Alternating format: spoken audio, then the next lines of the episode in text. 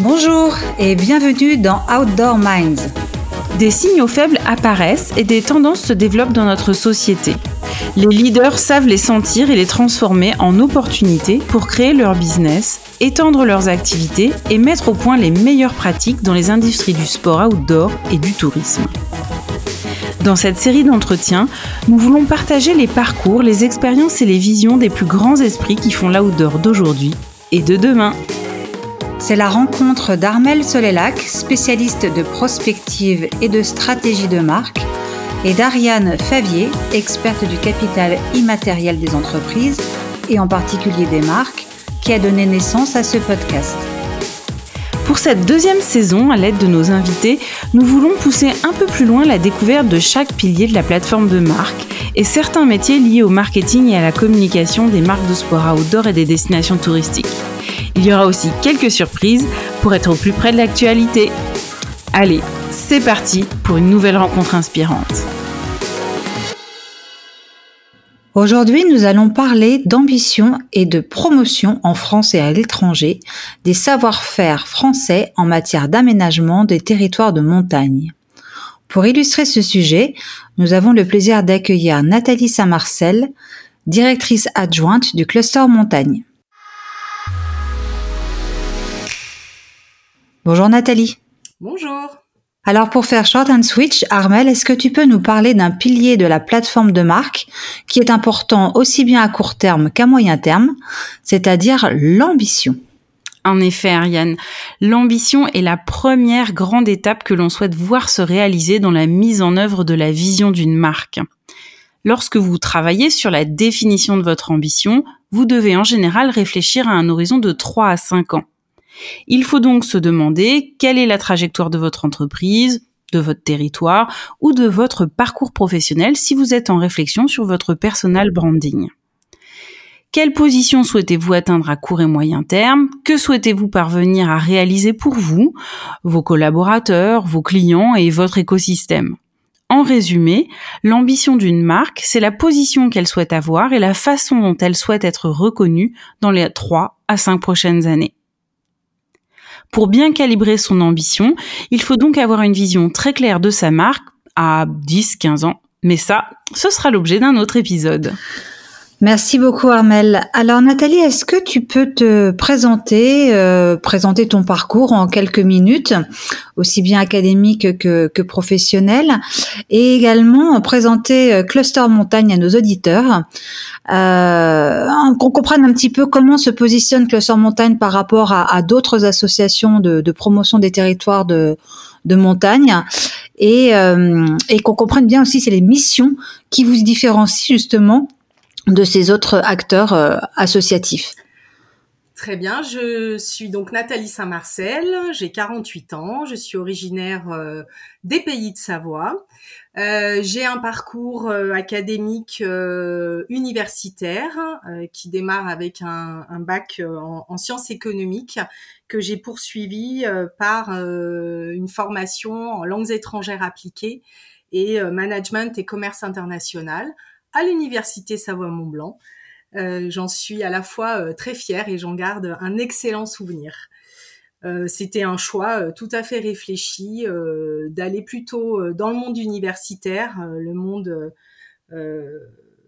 peut-être de la connaissance générale approfondie, et puis avec à cette époque-là le début euh, de la professionnalisation de ces parcours universitaires, ce que je trouvais euh, particulièrement intéressant puisque j'étais déjà attirée par le monde de l'entreprise. Euh, et j'ai complété ce parcours par un MBA que j'ai repris en, temps partagé après 15 ans d'activité professionnelle, un MBA stratégie et management des entreprises du sport, donc une une expérience personnelle et professionnelle euh, intense et enrichissante, mais qui m'a beaucoup apporté pour la suite euh, de mon parcours et notamment euh, la création du, cluster. Et concernant donc Cluster Montagne, est-ce que tu peux nous donner plus de détails sur son activité et ce qui différencie justement cette, cette association par rapport à d'autres associations de promotion des territoires de montagne? Alors le cluster montagne, c'est vraiment le réseau des acteurs de l'aménagement touristique de la montagne. Il est né de la volonté publique, notamment de la région, Rhône-Alpes euh, à, l'époque, de la création et Auvergne-Rhône-Alpes désormais, mais également des entreprises. C'est un vrai projet public-privé, un vrai partenariat public-privé, et nous sommes euh, donc ce réseau euh, d'accompagnement, de développement, d'accélération, et nous facilitons le développement de nos membres au bénéfice des territoires touristiques. Nos membres, ce sont des entreprises, mais également des institutions, des établissements de formation et de recherche dont euh, euh, l'objet euh, et, le terrain d'intérêt est le tourisme de montagne.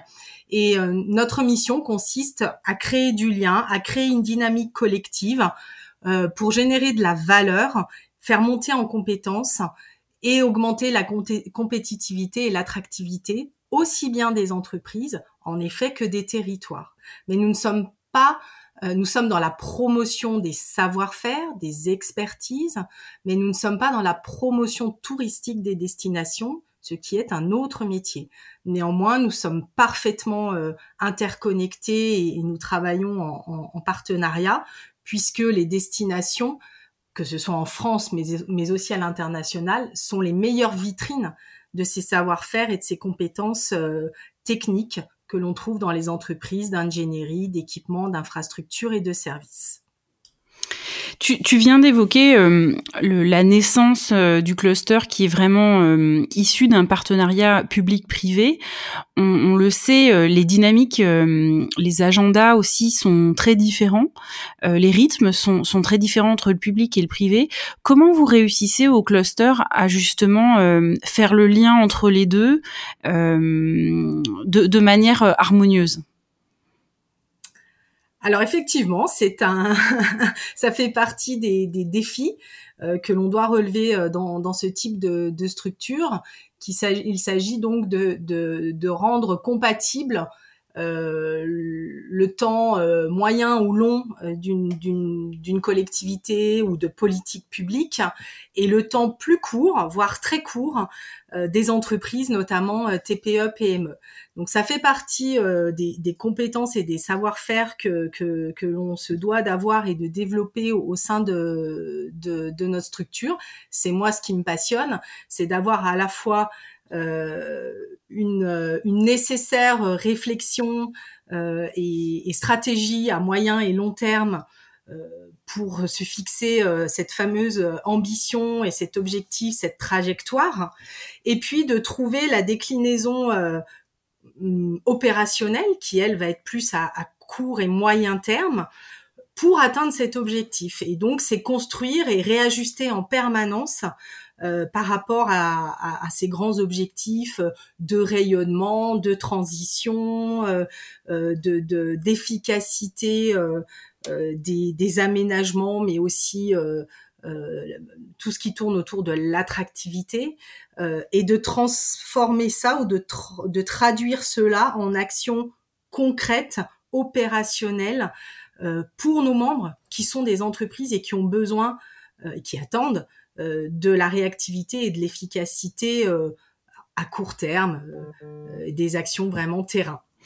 Alors, il y a, quelque chose qui me fascine dans le cluster montagne. Euh, et, euh, à l'occasion d'un déplacement euh, en Alaska en 2015, j'avais appris un terme, tu m'avais appris un terme qui m'avait beaucoup plu, qui est celui de la coopétition.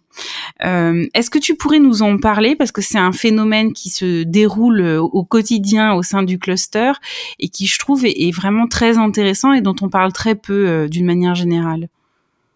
Alors en effet, c'est vraiment euh, la particularité euh, de, tout réseau euh, et spécifiquement de, réseaux d'entreprises qui sont organisés au sein d'une filière. On n'est pas, moi j'ai longtemps travaillé dans une chambre de commerce. Bon bah effectivement toutes les entreprises sont, membres et, peuvent participer aux actions, mais elles ne sont pas forcément concurrentes les unes avec les autres. Elles sont dans des, des secteurs d'activité différents. Quand on a une approche de réseau spécifique filière, de facto, on va avoir parmi nos membres euh, des entreprises, des acteurs qui sont au quotidien sur les marchés en concurrence. Et, et la, à la fois la, la, la, difficulté, en tout cas le point d'équilibre euh, vraiment euh, subtil et, et, euh, et important à, à, à, préserver et à travailler, c'est d'arriver à faire comprendre et, et à ce que l'intérêt général et collectif soit supérieur à l'intérêt individuel. Ce qui ne, ne, ne met pas de côté l'ambition la, et la performance individuelle de chaque entreprise, mais ça, c'est sa stratégie, c'est sa feuille de route, c'est son mode opératoire, et ce n'est pas le rôle d'une structure fédérative comme peut l'être le cluster montagne que d'interférer, que ce soit dans la stratégie commerciale ou dans la stratégie de R&D ou même dans la politique RH. Mais le rôle, c'est de, de, jouer un, un, une, un, un levier euh, de, catalyse qui va permettre en fait de euh, d'utiliser euh, les expériences, les expertises, les savoir-faire, de partager les bonnes pratiques, de, s'écouter, de se parler, de se connaître, d'apprendre à se connaître. Et, le premier mot qui vient à la bouche de nos membres, euh, si on leur demande qu'est-ce que vous venez chercher dans le cluster montagne, le premier mot c'est le réseau. Alors bon, une fois qu'on a dit ça, euh, derrière comment on, transforme ce réseau en, quelque chose d'utile euh, et d'enrichissant, eh bien il y a un mot aussi que j'utilise beaucoup, c'est la confiance. On a, on se connaît, on se rencontre, on se comprend mieux et on apprend à détecter euh, les points de convergence, les points de divergence, mais on travaille surtout sur les points de convergence. Et cette fameuse coopétition, c'est en fait d'arriver à, à, générer de la collaboration, même si on est en concurrence euh, sur un marché. Alors c'est pas, euh, ça peut paraître un peu conceptuel et théorique, c'est pas simple tous les jours, mais en tout cas nous on le vit au sein du cluster montagne depuis plus de dix ans. Euh, et la, la, meilleure illustration peut être la gouvernance, puisque nous sommes une association, nous avons donc un conseil d'administration, un bureau composé de membres qui sont euh, des, entreprises pour la plupart, dont certaines sont au quotidien sur des marchés tout à fait similaires. Néanmoins, euh, les dirigeants consacrent du temps bénévolement euh, à partager leur perception de la situation, du marché, des tendances, des enjeux, et à réfléchir ensemble à ce que le cluster montagne peut faire et doit faire pour accompagner ses membres par rapport à ces enjeux et ces tendances. Donc, je trouve que c'est euh, euh, c'est ce qu'on appelle l'intelligence collective. C'est euh, prendre le meilleur de, chacun c'est euh, le best of breeds et, de se dire avec ça, je, je, vais essayer de, d'animer en fait un outil qui va être un, un, complément aux stratégies individuelles, bien entendu, qui va être un enrichissement euh, parce que ça va m'éclairer sur des choses que j'avais certes perçues peut-être dans mon environnement, mais que je, n'avais pas comprises comme étant euh, générales et impactant globalement mes concurrents, mes fournisseurs, mes clients.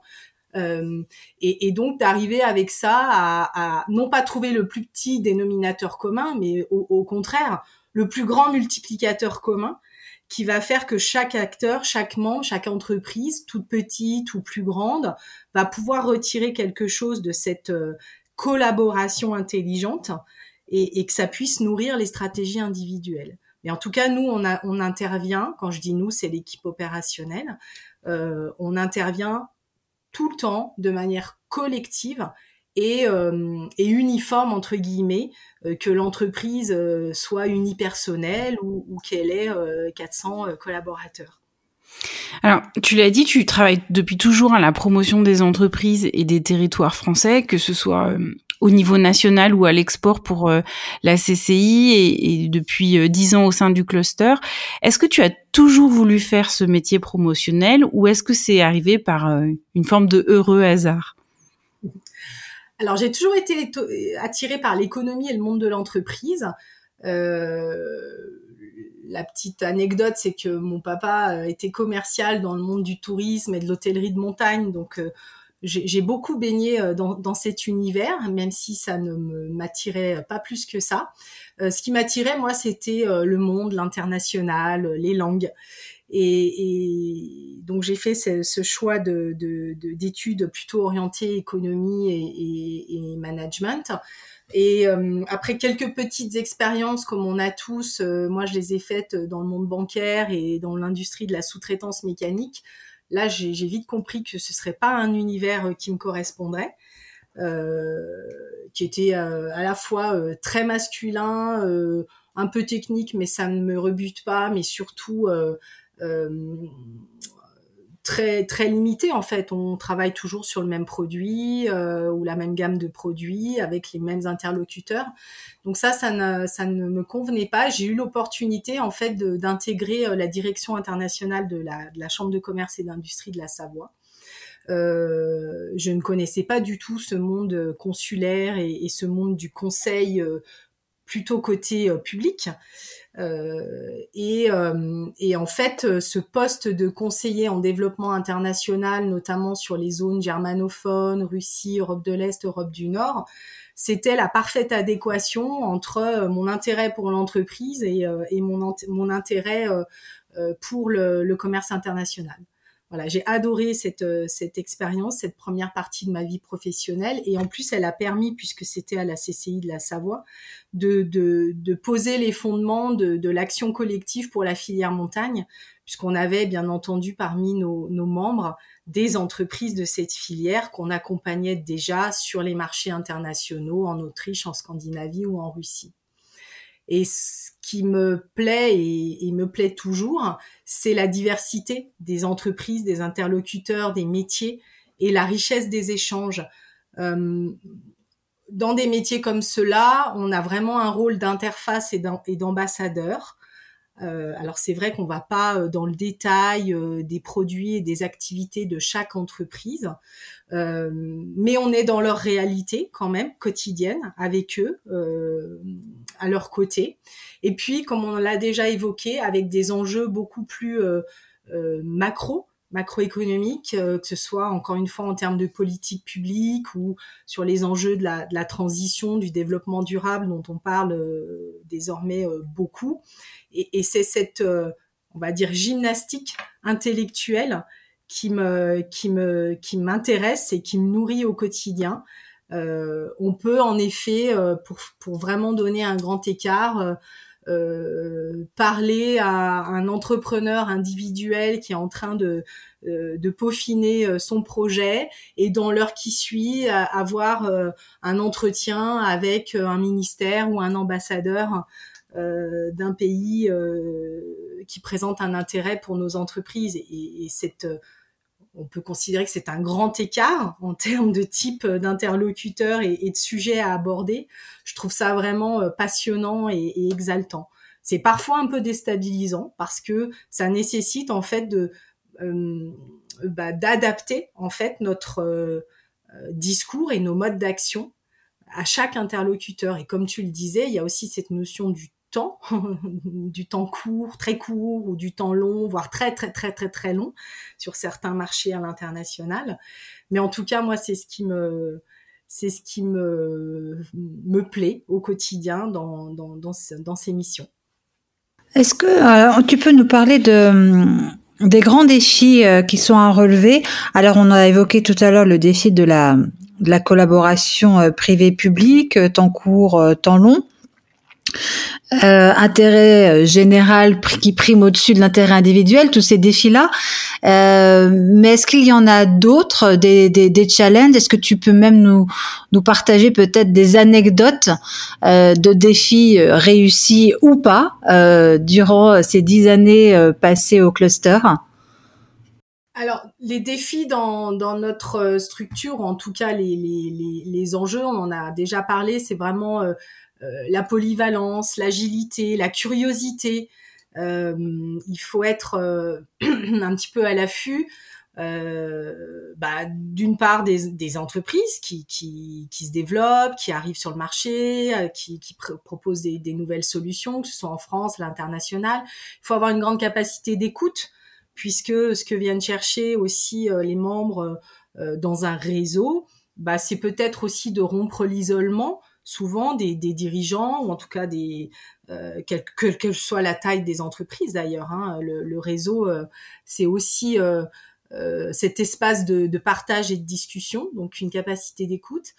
Capacité d'analyse, encore une fois, pour prioriser, parce qu'on ne peut pas, euh, on a 240 membres, euh, ce qui est déjà euh, pas mal, et, du coup, ça va m'emmener sur un autre, un autre des défis, c'est de bien connaître ses membres. Et, et bien connaître ses membres, forcément, ça nécessite du temps. Et du coup, nous, au Cluster Montagne, notre euh, choix, c'est on a une équipe opérationnelle de neuf collaborateurs, ce qui est, ce qui est une belle équipe, euh, mais qui ne permet pas non plus euh, de, de, de pouvoir animer un réseau indéfini de, de, membres. Et donc, on, on a chacun un portefeuille de membres dont on est l'interlocuteur principale, en tout cas la porte d'entrée. Et, ce qu'on ce qu'on essaye de faire, c'est vraiment de, nourrir ce lien, d'entretenir ce lien. Alors euh, pour bien connaître encore une fois leurs besoins, leurs projets, leurs enjeux, puisqu'en fait toute la stratégie euh, n'est qu'une adaptation permanente euh, à ce que les, entreprises et les, membres vivent et, ce à quoi ils doivent faire face dans leur quotidien donc ce temps et cette relation de confiance, ça, ça demande euh, évidemment euh, bah, de, de, de s'intéresser aux autres en fait, euh, d'aimer travailler en mode collectif et, et, et, en mode projet. Ça aussi c'est un, un, défi important, c'est d'arriver à, à, embarquer les entreprises hein, et notamment euh, euh, les petites dans ce mode collaboratif et ce mode projet. Et je, je pense qu'on peut dire qu'on qu'on y réussit. En tout cas, on, on, on, le réalise au quotidien à travers, encore une fois, euh, euh, des missions qu'on réalise sur le terrain où on va emmener 10, euh, 15 entrepreneurs dont certains vont être concurrents, ne s'étaient peut-être jamais parlé préalablement. Euh, et puis là se découvre euh, bah, peut-être des affinités, mais en tout cas euh, des points de des points de collaboration. Et ça, je trouve que dans une vie professionnelle, c'est assez satisfaisant. Est-ce que, et justement, est-ce que tu as l'impression que cette façon de faire, cette façon de collaborer, et même que ton métier en règle générale a, a évolué, a beaucoup évolué ces dernières années, parce qu'on sait que le modèle des stations de montagne a évolué euh, de façon significative. Mais du coup, en dix ans euh, chez Cluster Montagne, est-ce que euh, cette cette manière de collaborer avec les entreprises a beaucoup changé? Alors, elle a changé dans notre mode de faire euh, parce qu'on est euh, effectivement, euh, quand on a commencé en vraiment dans ce réseau montagne en 2005 et puis on travaillait déjà à l'époque avec une structure qui s'appelait France Neige International avec laquelle on a fusionné en fait en, en, 2012 pour donner naissance au cluster montagne. On était vraiment sur des, des modes d'action extrêmement opérationnels, extrêmement terrain, c'est-à-dire que euh, les équipes euh, passaient vraiment leur vie euh, sur le terrain, que ce soit à l'international, sur des missions, sur des salons professionnels, avec des accueils de décideurs. Ce qui nous a d'ailleurs valu d'être longtemps identifié comme l'acteur du développement international et donc peut-être de passer à côté de, certaines de certains membres qui ne se sentaient pas forcément concernés par ce, ce pan d'action. Ça, ça a beaucoup changé. Euh, parce que on a aussi euh, construit cette relation de confiance et, fait la preuve que euh, ce, cette filière et ce réseau devaient s'inscrire dans le temps long pour le coup et que ces relations de collaboration ne pouvaient s'inscrire que dans le temps long.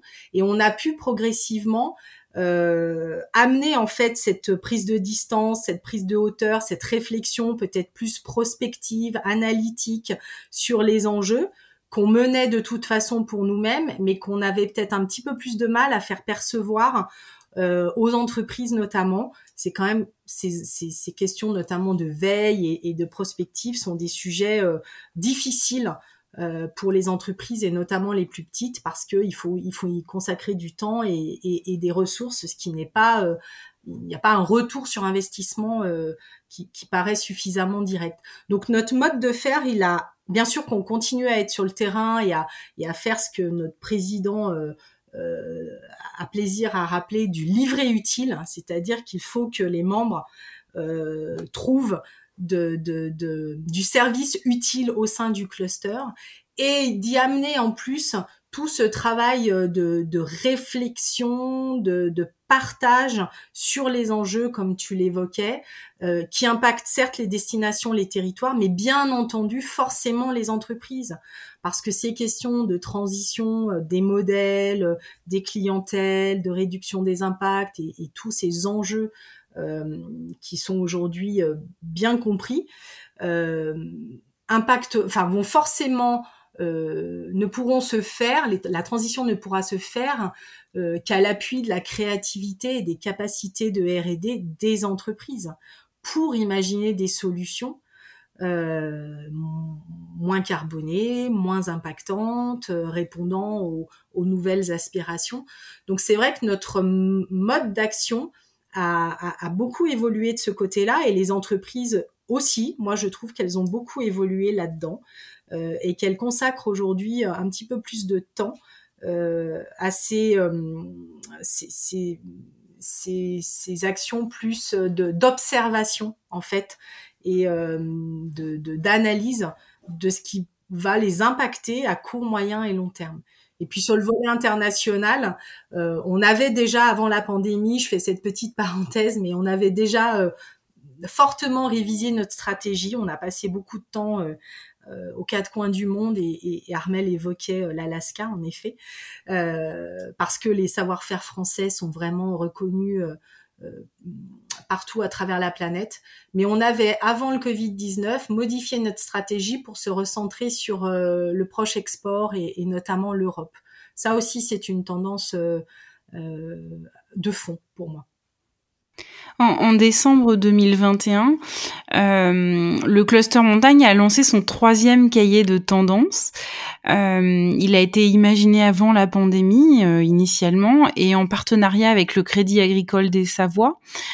C'est un, une sorte de recueil d'idées hein, qui se veut inspirant pour toute une économie, a fortiori après avoir essuyé des mois assez difficiles. ce qui est intéressant, c'est que ce carnet n'hésite pas à lorgner des, les bonnes idées, même si elles sont parfois éloignées. Est-ce que tu peux nous présenter cet outil et euh, peut-être nous livrer quelques tendances pour 2022 qui ont retenu ton attention? Alors, on est complètement dans, la continuité de ce qu'on évoque depuis euh, depuis quelques minutes hein, sur ces aspects de veille et de prospective qui sont des sujets complexes à aborder pour pour les entreprises. Euh, au sein du cluster, on a toujours pensé avec la gouvernance et les membres des commissions de travail que le cluster pouvait et devait jouer ce rôle et contribuer à, percevoir et comprendre les signaux forts et les signaux faibles de l'environnement et de la filière. Euh, alors c'est un travail de longue haleine, de l'ombre, que on l'a dit, peu d'entreprises peuvent assumer individuellement. Euh, donc on a on a travaillé euh, comme d'habitude en mode collectif. On a constitué un groupe de travail, c'est le club prospective, et, la proposition euh, des membres de ce club prospective a été de, produire un livrable, euh, quelque chose de tangible qui, puisse effectivement entrer dans les entreprises de la matière à penser ou de la matière à inspirer, qui allait prendre la forme effectivement d'un livre blanc ou d'un cahier de tendance. Euh, on avait observé que des choses de ce type-là euh, se faisaient déjà, et, notamment, je, citerai le, cahier de tendance de l'incubateur parisien euh, du Welcome City Lab, qui nous paraissait correspondre à ce qu'on avait envie de, proposer à, l'écosystème. Et, donc, c'est vraiment une co-construction avec les membres, avec le club prospective, euh, pour identifier à la fois des tendances, mais surtout des contributeurs, des, des, des, gens, des personnalités, euh, des experts qui, qui, ont pu observer, analyser, travailler sur des sujets dont on pense qu'ils vont pouvoir peut-être influencer ou impacter euh, la filière dans son ensemble et puis euh, nos membres en particulier. Euh, donc on en est effectivement au troisième euh, opus. Euh, la petite nouveauté pour 2022, c'est qu'il va sortir en version anglophone, puisque nous aurons enfin la chance de pouvoir retrouver nos partenaires internationaux au mois d'avril à Grenoble sur le salon Mountain Planet. Et l'international reste quand même un élément fondateur et, et, assez central au, sein du cluster. Et on pense aussi qu'on a un rôle à jouer pour partager aussi cette, cette veille, cette prospective avec nos, partenaires internationaux. Euh, dans les tendances 2022, alors je crois Carmel, tu es euh, peut-être encore plus spécialisé que, que nous sur ces euh, sur ces analyses là. on a on, on, a été assez intéressé en fait par tout le côté inspirationnel et, et émotionnel qu'on pouvait chercher dans l'expérience de ski. En fait, la question qu'on s'est posée avec le club, prospective et avec le comité de rédaction, c'était de dire, bon, euh, il y a beaucoup de, questionnements et, de parfois d'emballements médiatiques sur, euh, sur la fin du ski. Euh, mais en fait, c'est peut-être pas la fin. Est-ce qu'il y, est a un moyen de repenser ou de réinventer le ski? Et on est allé chercher effectivement des, contributions du côté des académiques et des universitaires.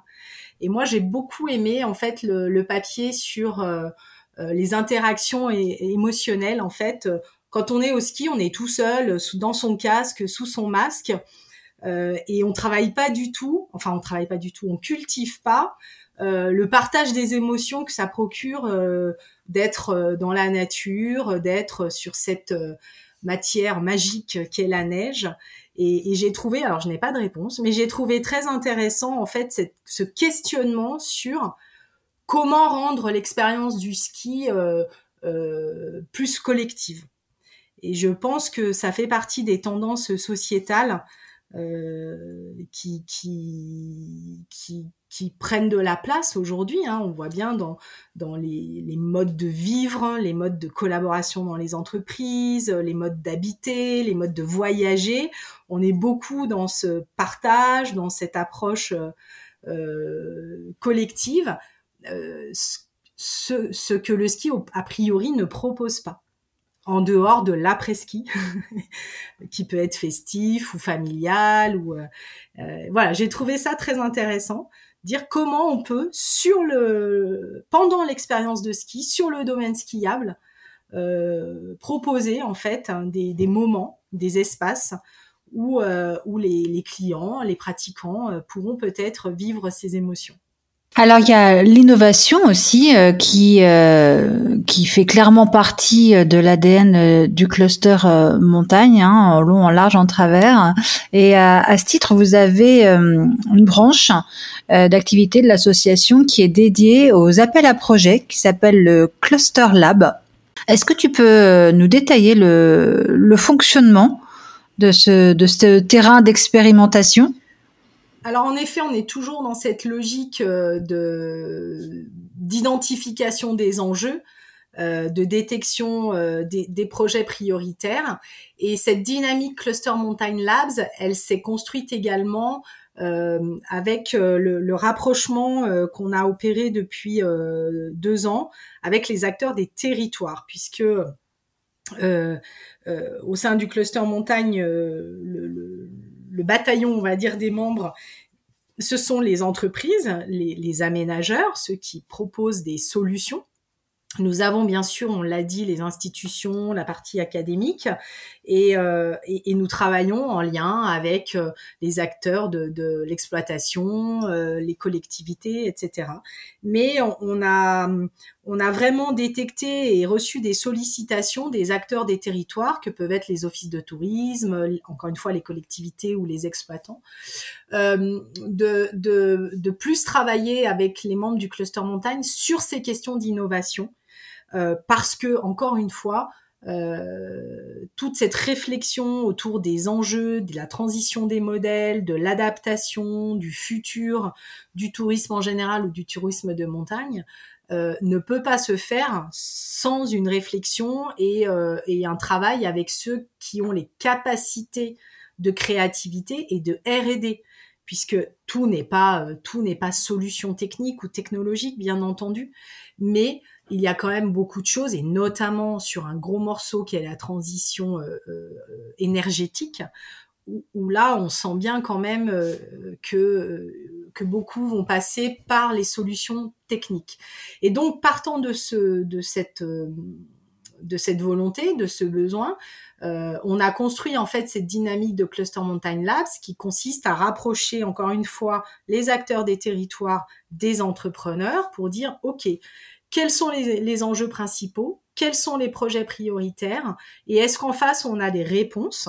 Si elles existent eh bien tant mieux mettons-les en lien partons sur de l'expérimentation euh, de la démonstration et puis ça s'appelle euh, l'expérience. On partage, ça marche, ça marche pas, on réajuste et on fait de la. Bien sûr, nous on a une grosse partie de notre travail qui consiste à valoriser ces bonnes pratiques, ces expérimentations, faire connaître, faire savoir. Et puis si les solutions n'existent pas, ben, c'est tout l'objet, c'est de se dire ok, on a parlé de euh, de co-opétition, mais on peut aussi parler de co-innovation.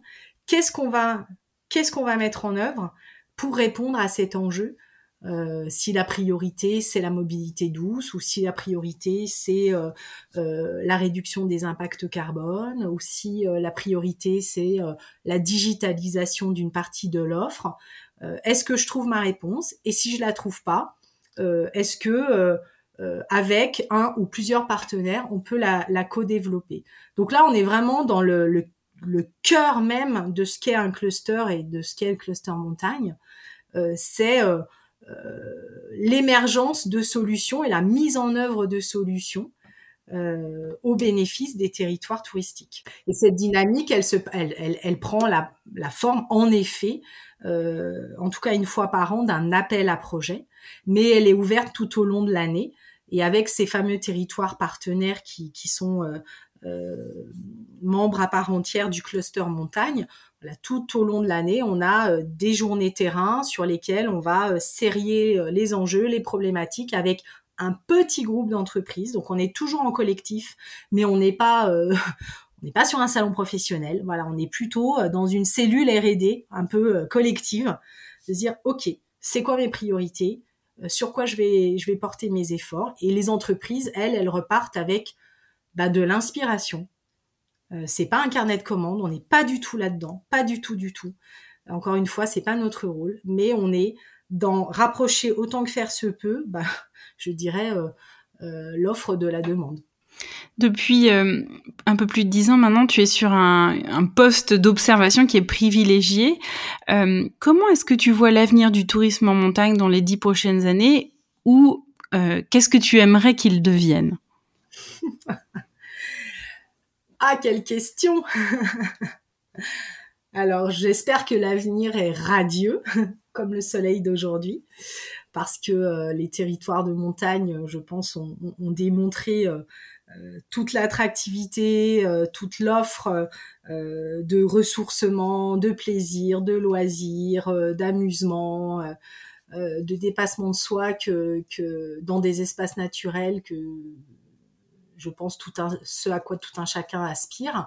Alors bien sûr, on est face à des, des enjeux euh, très importants qui sont pas spécifiques au tourisme de montagne, mais au tourisme en particulier, hein, avec la massification. Euh, on parle d'over-tourisme euh, dans certains cas, versus un besoin d'individualisation ou de déconnexion. Donc c'est vrai qu'on est vraiment pour moi dans une schizophrénie, je ne sais même pas si elle est solutionnable. Euh, un enjeu euh, bien entendu euh, lié à la, réduction de l'impact carbone.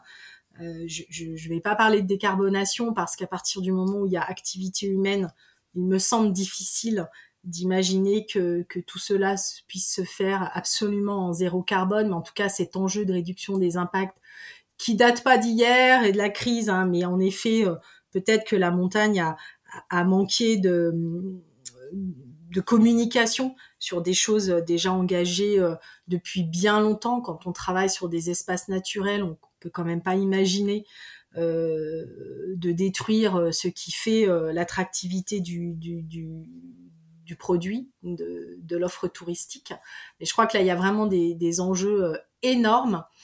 Et puis moi ce que j'aimerais bien et j'espère que c'est que c'est désormais le cas, j'aimerais bien que ce soit un secteur économique qui soit pris au sérieux euh, parce que parce que il y a vraiment beaucoup d'intelligence, beaucoup de questionnements, beaucoup d'énergie concentrée et déployée pour essayer d'offrir aux, clients français, internationaux, enfin toute cette euh, ce que la société euh, poursuit, hein, le, rêve du loisir et, du bien-être.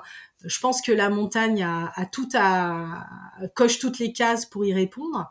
Ce que je regrette, c'est que euh, on soit jamais. Alors quand je dis on, c'est assez général. Hein, notre filière, comme peut-être la partie plus promotion touristique, euh, on est rarement euh, euh, qualifié comme d'autres filières économiques que seraient l'énergie, l'automobile, l'aérospatiale. Et, je le dis toujours, enfin, j'interviens souvent auprès d'étudiants quand, on veut dire à quelqu'un qu'il est qu'il est pas sérieux, on lui dit t'es un vrai touriste.